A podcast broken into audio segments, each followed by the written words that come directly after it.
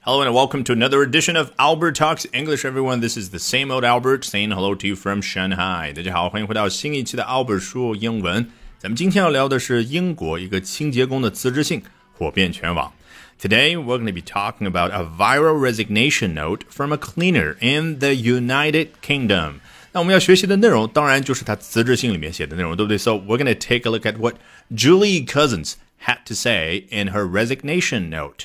他的开头是这样的 Hi ladies, tomorrow will be my last clean for HSBC. 那很显然他是留给自己的女性同事这样一封辞职信啊。实际上呢，我看到很多的英国、美国的媒体报道叫 resignation note 啊，就我今天开场的时候提到的，对不对？那和 resignation letter 或者 letter of resignation 啊，比较正式的去称呼辞职信啊之间有什么样的区别呢？主要区别就在于 note 给人的感觉是比较短小的文字的内容，比如说你一边在听我讲解英文的过程当中，一边在记笔记。So we can say that you are taking notes.你看一条两条三条，不是一种正儿八经的有同学给我写一封信的感觉。好，我平常会收到很多同学的留言 Albert 怎么样才能够像你一样，在没有语言环境没有英文专业的背景之下也能够练出流利的英文，轻松表达自己的思想呢？那么好消息来了，在接下来的周二周三周四周五连续4个晚上的8点钟，我将在我的微信公众号以免费直播公开课的形式和大家分享我高效的英语学习方法，怎么样通过刻意锻炼出和老外一样的思维方式，你也能够快速高效的突破听说读写译。你只需要关注我的微信公众号 Albert 英语研习社，一定要拼对 Albert A-L-B-E-R-T， 然后关注完之后立刻就可以收到免费的入群信息，免费领取4天直播课的链接。好，咱们直播间不见不散。好，我们赶紧回到原文 Hi ladies, tomorrow will be my last clean for HSBC。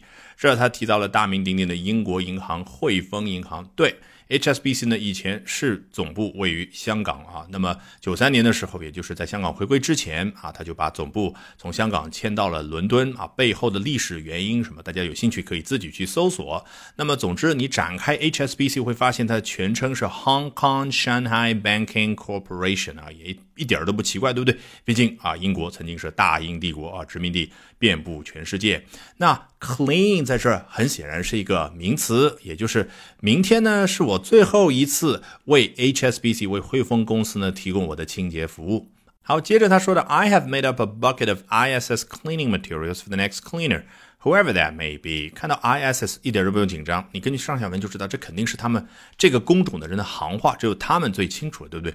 那出于好奇呢，我要快速查了一下，原来是总部位于丹麦的一家专注于办公楼宇清洁的公司，所以 ISS cleaning materials 啊，就肯定是他们这家公司自己的那种清洁材料啊。那他呢比较贴心，说我已经做好了一桶这样的材料，哎，为谁呢？ For the next cleaner, whoever that may be. 啊，为了下一个清洁工，无论这个人是谁。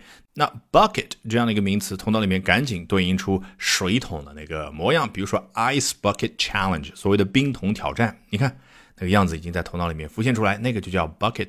好，我们接着去看第二段。 I've left the job, Julie, after the way you dressed me down in the office. I've left the job. 原来一个人他辞职了，他可以说 I've left my job， 还可以说什么呢？ I've quit my job。 其实如果从第三人称来描述，就是我要跟别的朋友去说，哎呦，这个英国的清洁工，哎，他就这样辞职了，还可以怎么说呢？当然最正式的就是 resigned， she resigned。 还可以怎么说？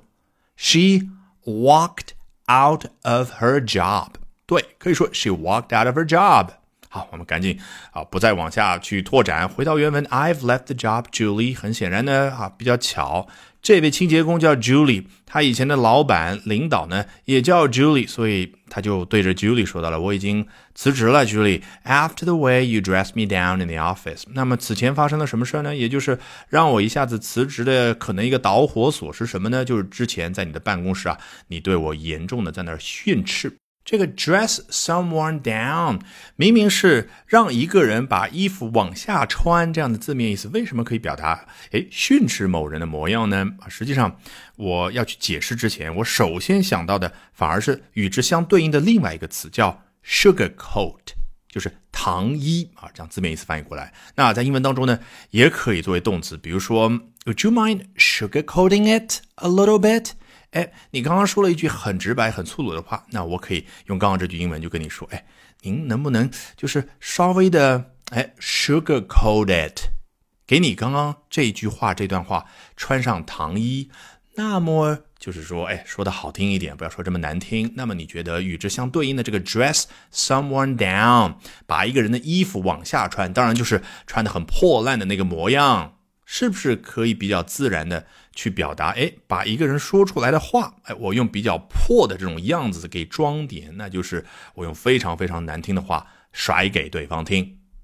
好，接着他说到 It was nothing more than aggressive and cruel, but that's a reflection on your character, not mine. 嘿，再回忆一下当时发生的这个事儿是什么呢？ It was nothing more than aggressive and cruel. 这个 nothing more than 我觉得没有必要去纠结字面意思，然后在你头脑里面反复的去确认这个否定表示什么，你就带着一种什么呢？强调的情绪去练习这句话。 It was nothing more than aggressive and cruel. 说完的时候你就发现这个重心就放在了 aggressive and cruel， 就是你当时的行为绝对是 aggressive， 咄咄逼人的 cruel， 绝对是残酷的，也就是对我进行了人格的攻击，对不对？ But that's a reflection on your character, not mine. 但是呢，你这样的行为呢，它反映的是你这个人的品性，而不是我。reflection 字面意思是你照镜子的时候看到镜子中的你那个模样就叫 reflection。 那么可不可以引申出去表达，哎，它反映了某某人的品性，比如说你的一段话，它在一个人头脑里面这一面镜子当中所呈现出来那个 reflection， 就是这所说的 reflection， 对不对？我们不需要去用文字解释出来了。好，我们接着看这位清洁工最后一段话比较的铿锵有力。 So going forward, please, all of you remember, in a world when you can be anything, be kind, because you are all not better than the cleaner. Regards, Julie. 好，Going forward， 在口语当中经常用啊。如果在外企工作过的小伙伴和外国人开会的小伙伴就知道，特别是美国人非常喜欢用，就是什么呢？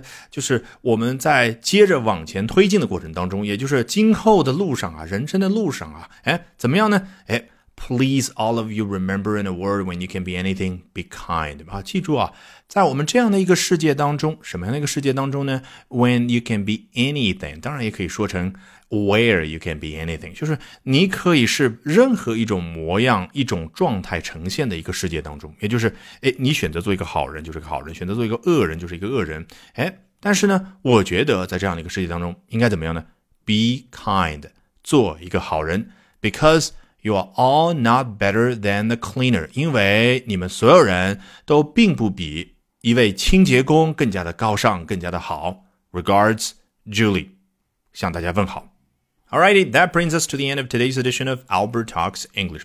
这一期的节目正式结束之前，我提醒大家一定要关注我的微信公众号 Albert 英语研习社，因为在接下来的周二、周三、周四、周五连续4个晚上的8点钟，我将通过4堂免费的直播公开课和大家分享我高效的英语学习方法，怎么样通过刻意的练习锻炼出和老外一样的英语思维，从而快速高效突破听说读写译。一旦关注公众号 Albert 英语研习社，你就会立刻收到免费的入群信息，然后就可以立刻获得4场直播的链接。